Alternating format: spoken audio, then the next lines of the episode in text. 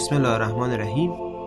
عباساده هستم با توجه به اینکه الان نزدیک ماه مبارک رمضانه و می‌خواستم در رابطه با بحث روزهداری یک سری نکاتی رو خدمتون ارز کنم. این پادکستی که الان منتشر می‌کنیم زودتر منتشر میشه. بعد از اون پادکست های قبلیش رو هم در اختیار قرار میدیم.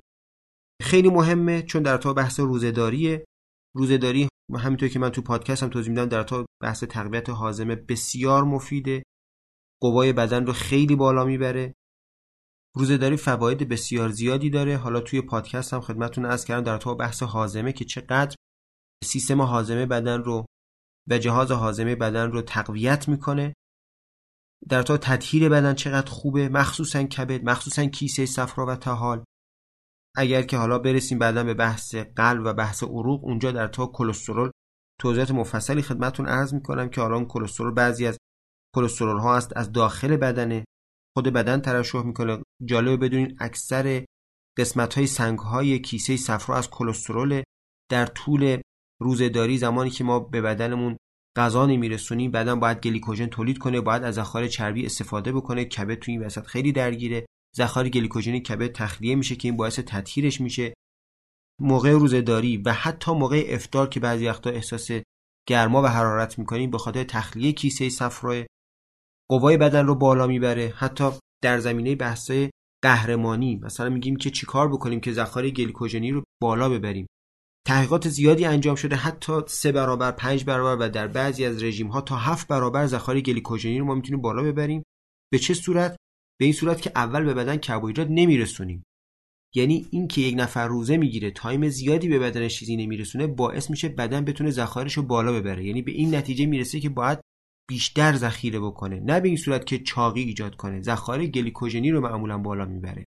و بدن رو آماده تر می‌کنه. واسه استفاده از ذخایر بدن. همه ما هم همینو دیدیم در روزه داریمون. مثلا روزهای اول تشنگیمون زیاد میشه. یا اگه تشنگی هم حتی نداشته باشیم نزدیک های افتار رنگ ادرار بسیار پررنگ میشه و این نشون میده که بدن کم آب شده. در که صبح نم رنگ ادرار خوب بوده. مخصوصا روز اول و روز دوم روزه داری اما همین روال که ادامه پیدا می‌کنه بعد از ده روز بعد از حتی زودتر بعد از پنج روز شیش روز می‌بینیم که این اتفاق نمیافته.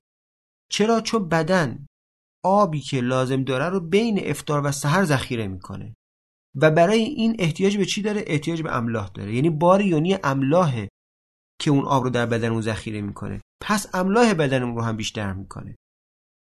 تعدیل وزن کسایی که وزن بالا دارن به خاطری که بدنشون رو به چربی سوزی میاره در طول روز می‌تونن اگر تنظیم بکنن. تو این موقع من خیلی پیشنهاد می‌کنم. مخصوصا بعد از سه چهار روز که از ماه مبارک رمضان گذشت برای تعدیل طبعتون و وزنتون به یه طبیب مراجعه بکنید. این مراجعتون باعث میشه که افتار و سحرتون تنظیم بشه با طبعتون و این کمک می‌کنه که وزنتون رو متعادل بکنید. جلوگیری از دیابت برای کسایی که دیابت خفیف دارن روزه مناسبه به شرطی که رعایت شرایطش رو داشته باشن. یکی دیگه از چیزهایی که خیلی در روزه داری اجرا میشه بدون اینکه ما خبر داشته باشیم یک شستشوی عروق در بدن ما اتفاق میفته و سلامتی قلبمون بالا میره. فقط تمام اینها نکتهش اینه که ما روزه داری شرایطش رعایت بکنیم. یعنی نریم در کنار روزه داری یک عالمه زولبیابامیه و افتارهای وحشتناک که آب و غذا و فرنی و همه چی با همدیگه قاطی قاطی خوردن پرخوری کردن پر نوشی کردن اینها رو اگر اجرا بکنیم خب خیلی از فواید روزه رو از بین می‌بریم. مخصوصا خیلی تاکید دارم بازم تو این پادکست الان توضیح داده میشه. خیلی تاکید دارم که آب رو با غذا نخورین. اول افتار که شد اولی که از اون رو گفتن خواستین افتارتون رو شروع بکنین آب جوشیده ولرم با اصل یا با خرما. هر تعدادی که تشنگیتون رو برطرف می‌کنه استفاده کنین. یک لیوانه دو لیوانه حتی لازمه سه لیوان بخورین این کارو بکنین. بعد از اون ده دقیقه فاصله بندازین. حالا می‌خواین نماز بخورین عبادتی بکنین هر کاری که دارین انجام بدین. بعد از ده دقیقه یک افتار سبک. همینطور که ما در وعده های دیگه داریم که قبل از سیری کامل دست از غذا بکشید توی وعده افتارم حتما این کار رو انجام بدین. افتار و سحر که حالا توی پادکست بیشتر توضیحاتش رو میشنوید ضمن اینکه یکی از چیزایی که خیلی لازمه که همه ما بدونیم اینه که چجوری قبل از ماه رمزون برای بدنمون آمادگی ایجاد کنیم. یا اینکه توی خود روزهداری سحری رو حتما باید استفاده بکنیم. بعضیا میگن ما خب میل نداریم زودتر بلند دیر بلند نشن که بخوان خیلی پرخوری بکنن. بعد از اون بعضیا میگن که خب ما واقعا اشتها نداریم موقع سحر. آب و خرما یا آب جوش ولن و اصل بهترین سحریایی که می‌تونید استفاده بکنیم. با همخوری نکردن پرخوری نکردن تنقلات و شربت که شکر زیاد دارن استفاده نکردن اگر لازمه شام بخوریم افطارمون رو سبک بخوریم سحرمون رو سبک بخوریم لازمه که یک شام سبک هم استفاده بکنیم اگر که احساس گرسنگی می‌کنیم یا چاشتایی استفاده بکنیم بهش اصلا اشکالی نداره. و اینو بدونین حالا این کلیتش رو شاید این موضوع رو توی پادکست نگفته باشم بدن ما احتیاج به غذای خیلی زیاد نداره. بدن ما به جذب غذا احتیاج داره. بدن ما احتیاجاتش رو با غذاهای مفید می‌تونه برطرف بکنه. با پرخوری هیچ اتفاق خاصی نمیافته. شما می‌بینین خیلی از افراد هستن که با غذای خیلی کم وزن متعادلی هم دارن. اینا نشون میده آدمایی هستن که جذب بالایی دارن. جذب در ماه مبارک رمضان میره بالا. تمام دغدغتون این باشه که غذایی که می‌خورین غذای سالم باشه. اصلا به فکر پرخوری نباشین. مخصوصا مادرها به بچه هاشون الان دارن روزه می‌گیرن اصرار به پرخوری نکنن. اشتها داریم بخورین نمیگم کم خوری کنین. ولی اینکه بگیم چون داریم روزه می‌گیریم باید غذای زیاد بخوریم یا خیلی غذاهای مقوی بخوریم نه اینطوری نیست. انشاءالله که خدا به همه ما توفیق بده که ماه مبارک رمضان همش رو روزه بگیریم. و دعا بکنیم واسه مریضایی که خیلی دوست دارن روزه بگیرن اما وظیفهشون در اینه که به خاطر مشکلاتی که دارن روزه نگیرن و در لحظات افتار فراموش نکنیم که پدر طب اسلامی امام زمان علیه السلام هستن. اون کسی که طب اسلامی نزد اون شخص هست امام زمان علیه السلام هستن. همه ما همین روایات رو خوندیم. هر چقدر که می‌بینین اشتباهی هست از ماه. اگر یه جایش درست هم میاد به خاطر روایت اهل بیت. دعا کنیم که خدا انشاءالله امام زمان علیه السلام رو برسونه.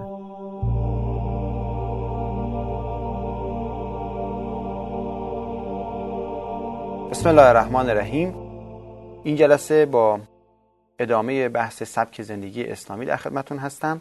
یک مبحثی رو می‌خوام خدمتون عرض بکنم که باید بگیم یک دوازدهم کل تدابیر عمر یک مسلمان رو در بر می‌گیره. اونم روزه داریه حداقل هر مسلمان یک ماه در سال رو داره روزه می‌گیره پس اهمیت بسیار بالایی داره که تدابیر اون رو بدونه. البته من تدابیرش رو خیلی کلی خدمتون عرض می‌کنم. قبل از اینکه بخوام وارد تدابیر ریزتر بشم اینه که اگر یادتون باشه ما در بحث وعده های غذایی اینو داشتیم که ما دو وعده مهم داشتیم. بکرتن و اشیا صبح و شب. یعنی یک صبحانه داشتیم که همون نهار بود که صبح بود و یک دونه شام داشتیم که معمولا بعد از اذان مغرب بود. لذا اگر کسی بخواد بعدا روزه هم بگیره خیلی اذیت نمیشه. یکی از مشکلاتی که خیلی وقتا دامنگیر افراد میشه مخصوصا بچههایی که می‌خوان روزه بگیرن اینی که تا روز قبل ماه رمضان مادرش میگه که نهار تو زیاد بخور از فردا می‌خوای روزه بگیری. خب این هیچ عادتی نداره بدن. بدنی که از صبح خورده خورده که فردا حالا می‌خواد روزه بگیره. سر ظهر غذا خورده عصر غذا خورده ظهر غذا خورده. همین مواقع به بدن خودش غذا رسونده. حالا فردا یکو از اذان صبح تا اذان مغرب هیچ غذا و هیچ آبی به بدن خودش نمیرسونه. این یه خود باعث ایجاد شوک در بدن میشه. اما کسی که نه سیستم رو رعایت کرده. یعنی همیشه صبح میخورده و دم غروب بعد از غروب میخورده. در طول روز یه چاشتی میخورده. حالا اون چاشت به بدن خودش نمیرسونه. بدن خیلی با مشکل مواجه نمیشه. اتفاقا خیلی برای جهاز هاضمش هم خوبه. لذا حداقل اگر که در بقیه مواقع سال رعایت نمی‌کنین تدابیر وعده غذایی رو حداقل از یه هفته تا 15 روز قبل از ماه رمضان عادت بدین بدنتون رو که آب و مواد غذایی رو بین وعده افتار و سحر دریافت بکنه. لازم نیست روزه بگیرین. اما در طول روز کمتر غذا استفاده بکنید خب رعایت تدابیر حازمه در بحث ماه خیلی مهمه. ببینید ماه و روزهداری بسیار برای جهاز حازمه مفیده. خیلی مفیده. یعنی شما اگر دقت بکنید برای بعضی از افرادی که مراجعه می‌کنن میگن ما مشکل حازمه داریم مثلا تو ماه رمزون میگن خب افطار چی خوردی؟ افطار خب اول شروعش چای شیرین و نون و پنیر و سبزی و گردو و همه اینجور چیزا رو خورده. اول افطارم که آب خورده. بعدش هم که زولبیا و بامیه و شیرینیجات خورده. شربت هم که دائم داشته میخورده. بعد غذا و برنج و خورشت و این حرفا و آخرش هم باز دوباره مثلا یه چیزی مثل فرنی و شیر برنج و اینجور چیزایی که خب درست می‌کنن معمولا توی این ایام. واقع مطلب اینه که اگر یک نفر در حالت عادی همچین وعده غذایی بخوره دیگه میره بیمارستان. به خاطر فواید روزه است که بی آدم می‌تونه تحمل بکنه. منتها حیف که آسیب می‌زنن اینجوری خیلی به بدنشون.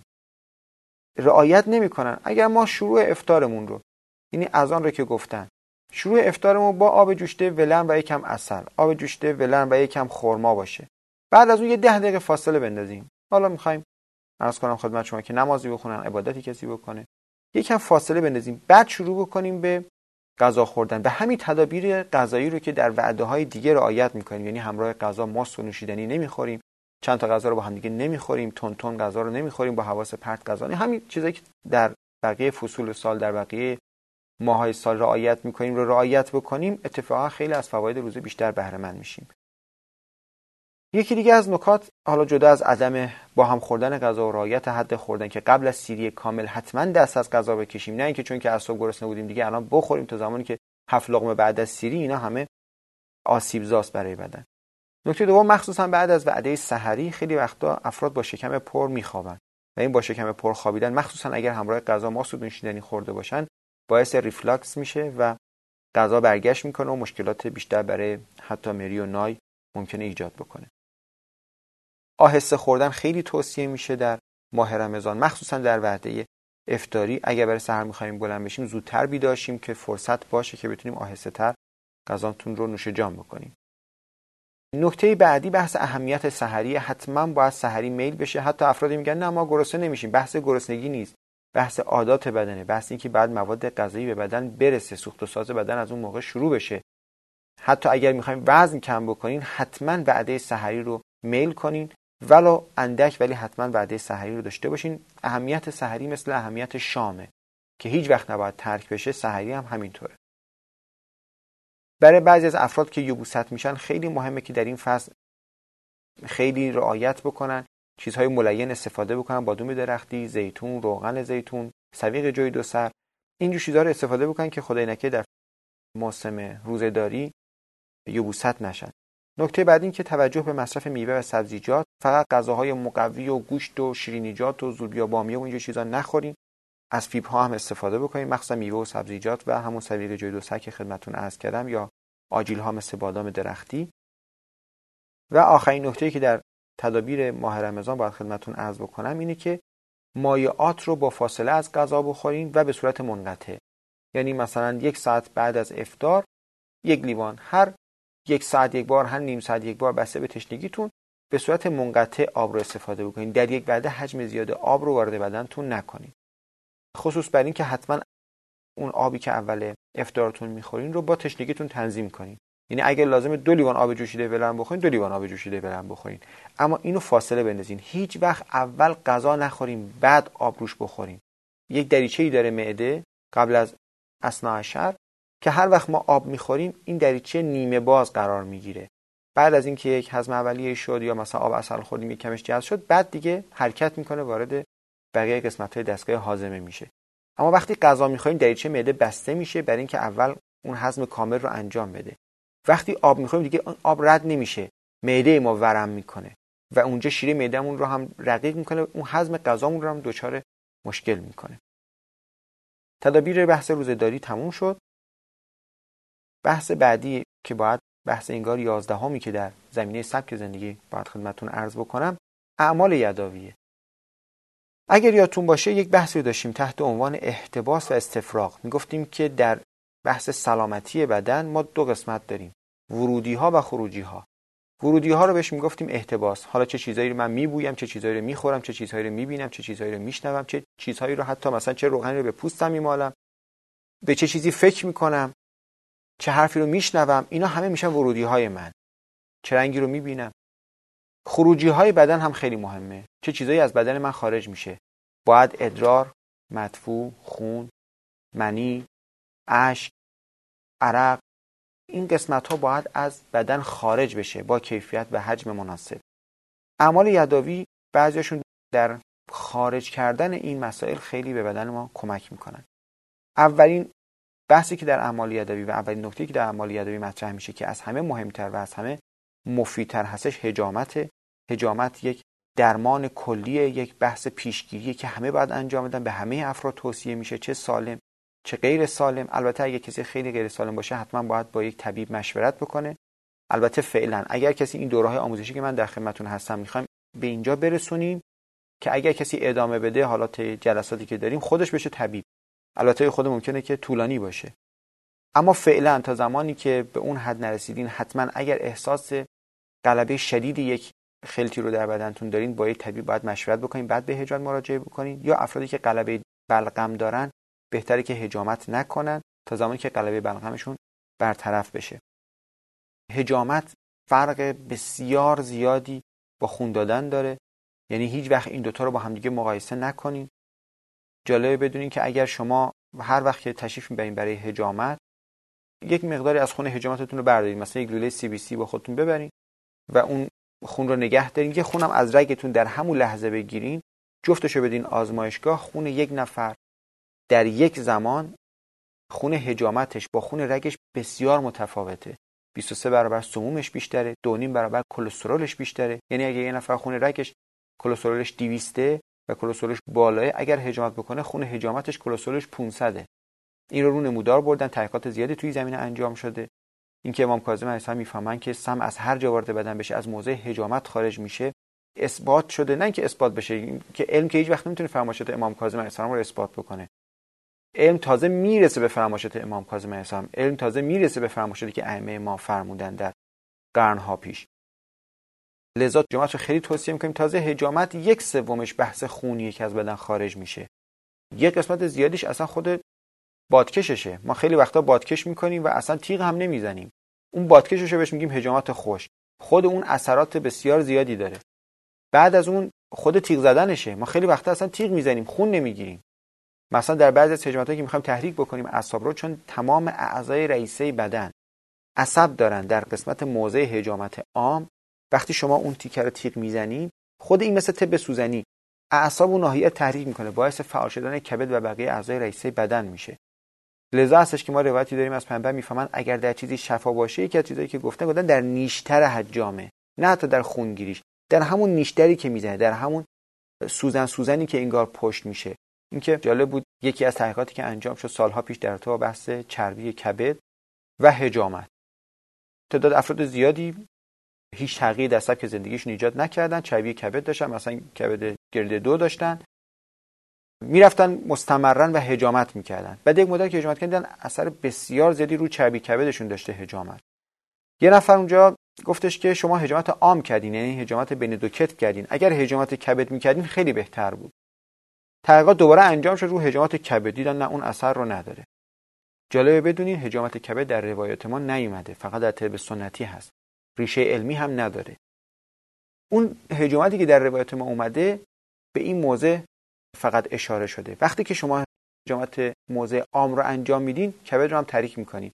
اما که صرفا بگیم چون مثلا کبد در پهلو قسمت سمت راست هست پشتش رو هجامت بکنیم اثر آنچنانی نداره و توصیه نمیشه. سعی کنین توی هجامت که می‌خواین تشریف ببرین سه هجامت هستش که به عامه مردم توصیه میشه. هجامت از سر هجامت عام که بین دو کتف هست چهار انگشت فرد زیر مهره اول گردن و هجامت ساکرال که هجامت چهاربندم بهش میگن که در گودی کمر انجام میشه. این سه هجامت هجامتیه که همه می‌تونن انجام بدن. بقیه هجامت ها هجامت تجویزیه. یعنی اگه کسی می‌خواد مثلا بره هجامت ساقین انجام بده حتما باید یک طبیب براش تجویز کرده باشه و به همه مردم توصیه نمیشه. در اعمال یدوی کار دوم بحث فست فست یعنی خونگیری از رگ. اگر کسی سوزن توی رگ بزنه یا آنژیوکت توی رگ بزنه این فست حساب نمیشه این خونگیری حساب میشه. فست با خون دادن خیلی متفاوته چون فست از سیاه رگه اما خون دادن از سرخ رگه از خون خوب بدنه. فست که می‌خواد انجام بشه حتما باید پرفشار باشه. معمولش اینه که راه برگشت خون رو میبندن. مثلا رگی هست در بازو راه برگشت رو میبندن رگ ها متورم میشه. یک قسمت کوچیکی از پوست رو میشکافن و رگ رو یک مقدار از رگ رو بیرون میارن. در طول رگ یک نیشتر می‌زنن و خون پرفشار می‌زنه بیرون. هرچی گرفتگی سر هست همه رو با خودش میاره بیرون. بعد باز راه برگشت رو باز می‌کنن. چندین بار این کار رو تکرار می‌کنن و معمولش اینه که فست به افراد صفرابی توصیه نمیشه به افراد بلغمی اصلا توصیه نمیشه. فست معمولا تجویزیه. باید به فرد تجویز شده باشه چون قوای زیادی از بدن می‌گیره. اما یکی از درمانهای خیلی خوب برای افراد دموی و در شرایطی که تجویز بشه برای افراد سوداوی هیچ چیزی جای فست رو نمی‌گیره. منتها لازم اینه که اگر کسی می‌خواد فست انجام بده حتما حداقل قبلش دو بار الا سه بار هجامت کرده باشه. اگر مدتی هجامت نکرده دوباره باید یک بار هجامت بکنه یک ماه دو ماهی بگذره و بعد دوباره برای فست اقدام بکنه. فست و هجامت فواصلش باید چطور باشه؟ اینطور باید باشه که اگر کسی میره هجامت سال سنش رو به روز حساب بکنه. مثلا یک نفر سی سالشه سی روز یک بار. چل سالشه چل روز یک بار. پنجاه سالشه پنجاه روز یک بار. اگر زیر سی سالشه هر ماهی یک بار. دیگه زیر کمتر از یک ماه نمیشه. می‌تونه هجامت بکنه. به این شرط که روز اون هجامتش خوب باشه. مثلا فرض کنید هفته اول و آخر ماه قمری مزره روزایی که بادی بارونی ابری باشه مزره دی ماه مزره اگر که مثلا خانوم باشن در ایام قاعدگی باشن مزره خیلی اینا رو حذف که بکنیم می‌بینی اگه نفر بخواد هر ماه هم هجامت بکنه خیلی اگر همت داشته باشه سالش میشه 6 بار میشه 7 بار دیگه فوقش که معمولا کمتر از اینها میشه. در خانم‌ها که معمولا زیر چهار بار یا نهایتا همون چهار بار میشه. شرایط اگر رعایت بکنید می‌تونید که با این حد اقل فاصله که مال سن هست هجامت بکنید و سعی کنیم که این کار رو مستمرا انجام بدیم. بعضیا میان می‌پرسن که مخصوصا آقایون آقا این کار بکنیم کم خون نمیشیم. اولا خونی که از هجامت دفع میشه بسیار پایینه. من معمولا مقایسهش می‌کنم با بحث قاعدگی. میگم مثلا شما 20 سالتونه یه خانم مثلا فرض کنیم که 16 ساله هم مثلا 15 ساله هم این هر ماه پریود میشن قاعدگی میشن. از هجامت شما خیلی بیشتر خون دفع می‌کنن. این دلیل نمیشه. اتفاقا ما خیلی وقتا به افرادی که کم خونی دارن هجامت رو مثلا توصیه می‌کنیم. که خیلی موجب پرخونتر شدن بدن و تحریک بدن برای خونسازی بیشتر میشه. فست منتها بعد فواصلش بیشتر باشه. یعنی معمولش اینه که فست رو ما میگیم سالی یک بار. نهایتا اگه لازم باشه سالی دو بار فست انجام بشه. چون ممکنه بدن به فست عادت بکنه. در اعمال یداوی خونی آخرین نکته که من خدمتتون عرض می‌کنم زالوه. زالو برای همه خوبه. همه می‌تونن زالو انجام بدن. حتی بلغمی ها اما تعداد زالو رو بعد حتما طبیب مشخص بکنه. فرق زالو با فست اینه که می‌تونین هر جای این زالو رو استفاده بکنید یعنی اگر کسی مثلا فرض کنید چربی خونش بالاه موجب مثلا قده چربی شده. یا مثلا یه نفر غلظت خونش بالاه یعنی ویسکوزیته خونش بالاه گران روی خونش بالاه که توی آزمایش ها بهش میگن WBB هول بلاد ویسکوزیته. بالا هستش این نمی‌تونه هر از بدن رو هجامت کنه. باید همون هجامت عام رو انجام بده. خونش بهتر میشه رو کل اعضای بدنش اثر می‌ذاره. اما اگه یه نفر خون رو عوض کرده وضعیت خونیش بهتر شده حالا می‌خواد زالو درمانی بکنه. مشکل گرفتگی عروقش در قسمت خاصی هست. مثلا فرض کنیم که عروق پشت بیزش گرفته واریکوسل گرفته. نمی‌تونه هجامت بکنه از بیزه اما زالو رو می‌تونه نزدیک بیزه انجام بده. زالوی حسنی که داره می‌تونه هر جایی که گرفتگی هست همون جا رو گرفتگی ها رو برطرف بکنه. زالو سه تا آرواره داره. تعداد دندون خیلی ریزی داره که خون ازش رد نمیشه. خیلی سخت می‌تونه خون رو بخوره از بدن. لذا مجبور بزاقش رو وارد خون بکنه. بزاق زالو آنزیم های زیادی داره. یکی از اون آنزیم ها هیرودینه و بعضی از آنزیم های دیگه هم که به کمک هیرودین میان فاکتورهای انعقادی خون رو منحل می‌کنن خون رو مثل آب می‌کنن. گرفتگی عروق اصلا میشورن تو اون ناحیه. بسیار می‌تونه مؤثر باشه برای گرفتگی نواحی خاص بدن. و نکته آخر دلک یا چیزی که الان بهش میگن ماساژ که خیلی توصیه شده مخصوصا که امام صاحب می‌فهمن اگر من بشنوم که مرده ای از ماساژ زنده شده تعجب نمی‌کنم. که جالب اینجا که امروز خیلی وقتا ما ماساژ قلبی رو انجام میدیم واسه احیای کسایی که از دنیا رفتن و خیلی وقتا هم موثر واقع میشه. ماساژ بسیار مفیده لازم هستش که به صورت مستمر انجام بشه. چه افراد سالم چه افراد غیر سالم هم برای بحث روح خیلی کمک می‌کنه و آرامش اعصاب میاره و هم برای بحث بدن و گرفتگی عروق حتی برای عضلات و خیلی فواید دیگه که می‌تونه داشته باشه. بحث بعدی در زمینه سبک زندگی که باید خدمتون عرض بکنم حمام هست. حمام خیلی تدابیر داره. اولین نکته در حمام که خیلی ها بهش دقت نمی‌کنن و بسیار مهم شوینده هاست. شاید براتون جالب باشه شامپو اکثر شامپوهایی که الان موجود در بازار هست اینو یه تحقیقی بکنیم. شامپوهایی که الان در خونتون موجوده حتما برین محتویاتش رو بخونین. ماده ای درش هست به نام سدیم لاریل سولفات.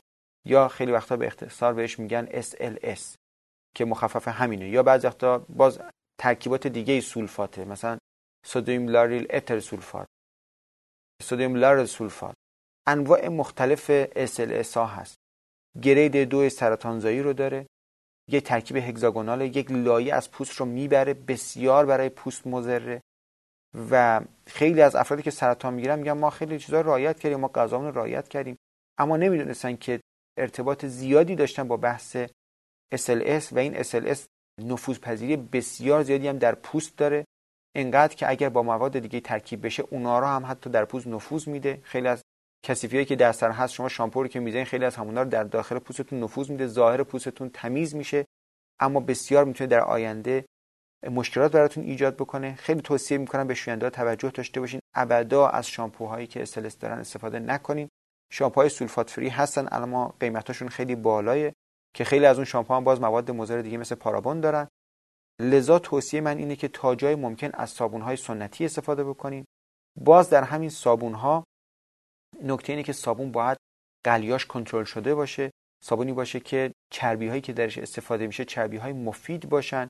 خیلی از متاسفانه تبلیغاتی که ما امروز باید سر و کار داریم رو دو تا نکته اشتباه هستش. یک این که ما میریم از اون شوینده مثل شامپو استفاده می‌کنیم و انتظارمون اینه که همونجا مثلا موهامون خیلی خوشحالت و خوش فرم بشه. وقتی می‌خوایم بگیم این شامپو خوبه حرفمون اینه که وقتی از این استفاده می‌کنم موهام خیلی خوشحالت میشه. اینکه در آینده چه تأثیر رو موها می‌ذاره ما بهش دقت نمی کنیم باید ببینیم این شامپو چقدر مفیده چقدر مذراتش کمه. بعد به این برسیم که مثلا فرض کنید چقدر موها رو خوشحالت می‌کنه. نکته دوم که در تبلیغات اشتباه تو این شامپوها یا حتی صابونها مطرح میشه بحث مواد تقویت کننده که تو اون وارد می‌کنن. مثلا میگن این شامپو مثلا درش سیر هست. این صابون صابون مثلا شیر و اصله قبل از اینکه من بخوام برسم به سیر و گردو و شیر اصل و نمی‌دونم صدر و نعنا و چیزای مختلفی که تو این شامپو دارن میریزن نمی‌دونم رزمار و این حرفا قبل از این شما اول باید بیا ببینی این شامپو خودش چقدر فواید داره. این شامپو خودش چقدر مزراتش کمه. شما توی این صابون روغن پالم رو با یک مقدار زیادی سود سوزاور قاطی کردین. بعد این یک صابون خیلی مضر رو حالا توش چند قطره اسانس بابونه و صدر و چیزهای مختلف شیر و عسل اینا قاطی کردیم به عنوان یک صابون مفید داریم میفروشیم. این اشتباهه. اصلا صابون مفید شوینده نباید با چیز تقویتی قاطی بشه. ما از صابون از شوینده فقط انتظارمون باید شستن باشه. باید تمیز کردن پوست و مو با کمترین ضرر باشه. اگر یک صابونی خوب باشه باید یک از روغنهای مفید درش استفاده شده باشه. از روغن پالم و روغن دیگه توش استفاده نشده باشه. بله قیمتش میره بالاتر. ولی فوایدش بیشتر میشه و مذراتش کم میشه. آسیبی که به مو می‌زنه کمتره. دو اینکه صابون هایی که از روغن های بهتر درشون استفاده شده صابون هایی هستن که معمولا زود آب میشن. یعنی صابون های سفت و سختی نیستن. وقتی بدن رو باشون میشورین زودتر این صابون از بین میره و آب میشه و ذوب میشه. اما اینو جالبه بدونین. خیلی از افرادی که از شامپو استفاده می‌کنن بعد از اینکه میان از صابون استفاده بکنن میگن موهامون شدیدا شوره گرفته.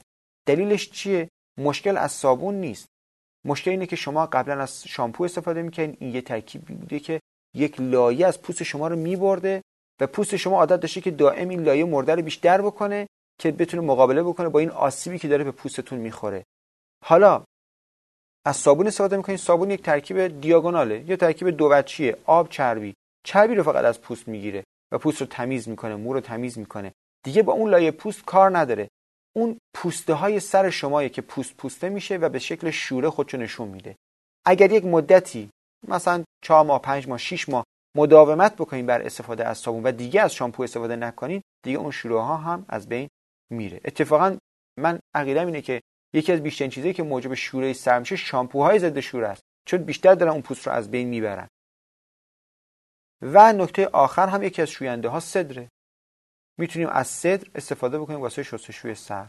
یا حتی گل سرشور. می‌تونیم صدر رو با گل سرشور منتها گل سرشور و صدر باید حتما قبلش خیس خورده باشه.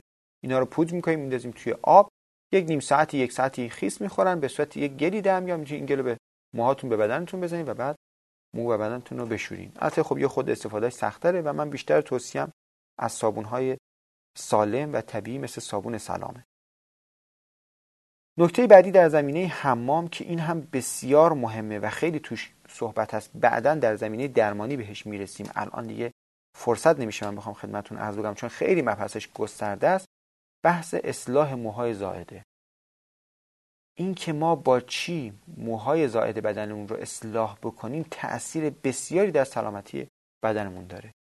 اگر یک نفر برای اصلاح موهای زائدش از نوره استفاده بکنه که نوره مدل خاصی از موبره مدل خاصی از پودر موبره جدا از اینکه موهای زائد بدنش رو از بین می‌بره و کوتاه می‌کنه خیلی فواید زیادی به بدنش میرسونه. این ترکیب ترکیب ضد سرطانه. جالبی که بدونیم که خود آرسنیک تری که داروهای ضد سرطانی که داره تجویز میشه امروز و توی نوره این موجوده چون هیدروکسید کلسیوم که همون آهک هیدراته باشه ترکیب میشه با سولفور یا سولفید آرسنیک که این وقتی که با اینا مخلوط میشه که روایت داریم که با آب که مخلوطش کردین هم بزنین و بعد بو بکشین.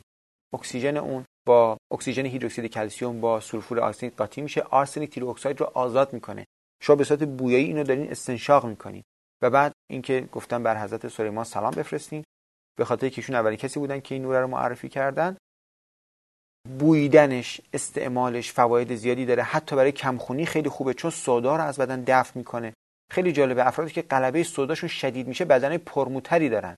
موهاشون بیشتر رشد می‌کنه زخیمتر میشه. اینکه اینقدر ما توصیه به نوره داریم. حتی گفتن که شده هر روز بزن. نمی‌تونی روز زمیون بزن. نمی‌تونی سه روز یک بار بزن. ولو به اینکه مودر نیورده بزن. اینکه اینقدر توصیه شده به استعمال نوره به خاطر اینه که این موها راهی هستند برای دفع چرک و کسافات خون. چی مثلا سودا؟ وقتی یه نفر دائم از نوره استفاده بکنه سودای بدنش کم میشه. وقتی نفر دائم از نوره استفاده بکنه مخصوصا در خانم ها عفونت هاشون کمتر میشه. خود نوره یک داروی ضد قاچ بسیار قویه. حالا تو بحث نوره مفصل می‌رسیم. اصلا یکی از شاخه های درمانیه که ما بتونیم با نوره درمان بکنیم. و این چقدر توصیه شده و چقدر جالبه که یه همچین چیزی جزو تدابیر روزمره ما باید باشه. نه اگر در خونه ای خانواده ای دائم دارن نوره استفاده می‌کنن برای ازاله موهاشون مخصوصا زیر بغل و قسمت های زهار و گاهن کل بدنشون دارن نوره می‌زنن خب در این خانواده سرطان کمتره در این خانواده قارچ کمتره در این خانواده بیماری پوستی کمتره در این خانواده عفونت ها کمتره. خیلی جالبه بدونین مثلا ما خیلی وقتا برای افرادی که جوش صورت دارن میگیم نوره بزن. نه صورت تو. مثلا زیر بغل نوره می‌زنن قسمت زهار نوره می‌زنن. زیر بغل نوره می‌زنن جوش صورت کم میشه. چون چرک و کثافات خون داره دفع میشه. بسیار می‌تونه موثر باشه. توصیه اکید من اینه که اگر می‌خواین نوره استفاده بکنین از نوره های طبیعی استفاده بکنین. هر پودر موبری نوره نیست. پودری که ازش توش سولفید باریوم توش سولفید انسرانسیوم توش بعضی وقتا نشاسته می‌زنن چیزای دیگه می‌زنن اینا نوره حساب نمیشن. نوره همون چیزیه که در تبارزه اسلام امام اسلام فرمودن که باید ترکیباتش چی باشه؟ باید زنیخ باشه آهک باشه. و هیچ چیز دیگه باهاش مخلوط نشده باشه نوره باید خالص باشه. و نورهای مثل نوره سلام خیلی نورهای خوبی هستن.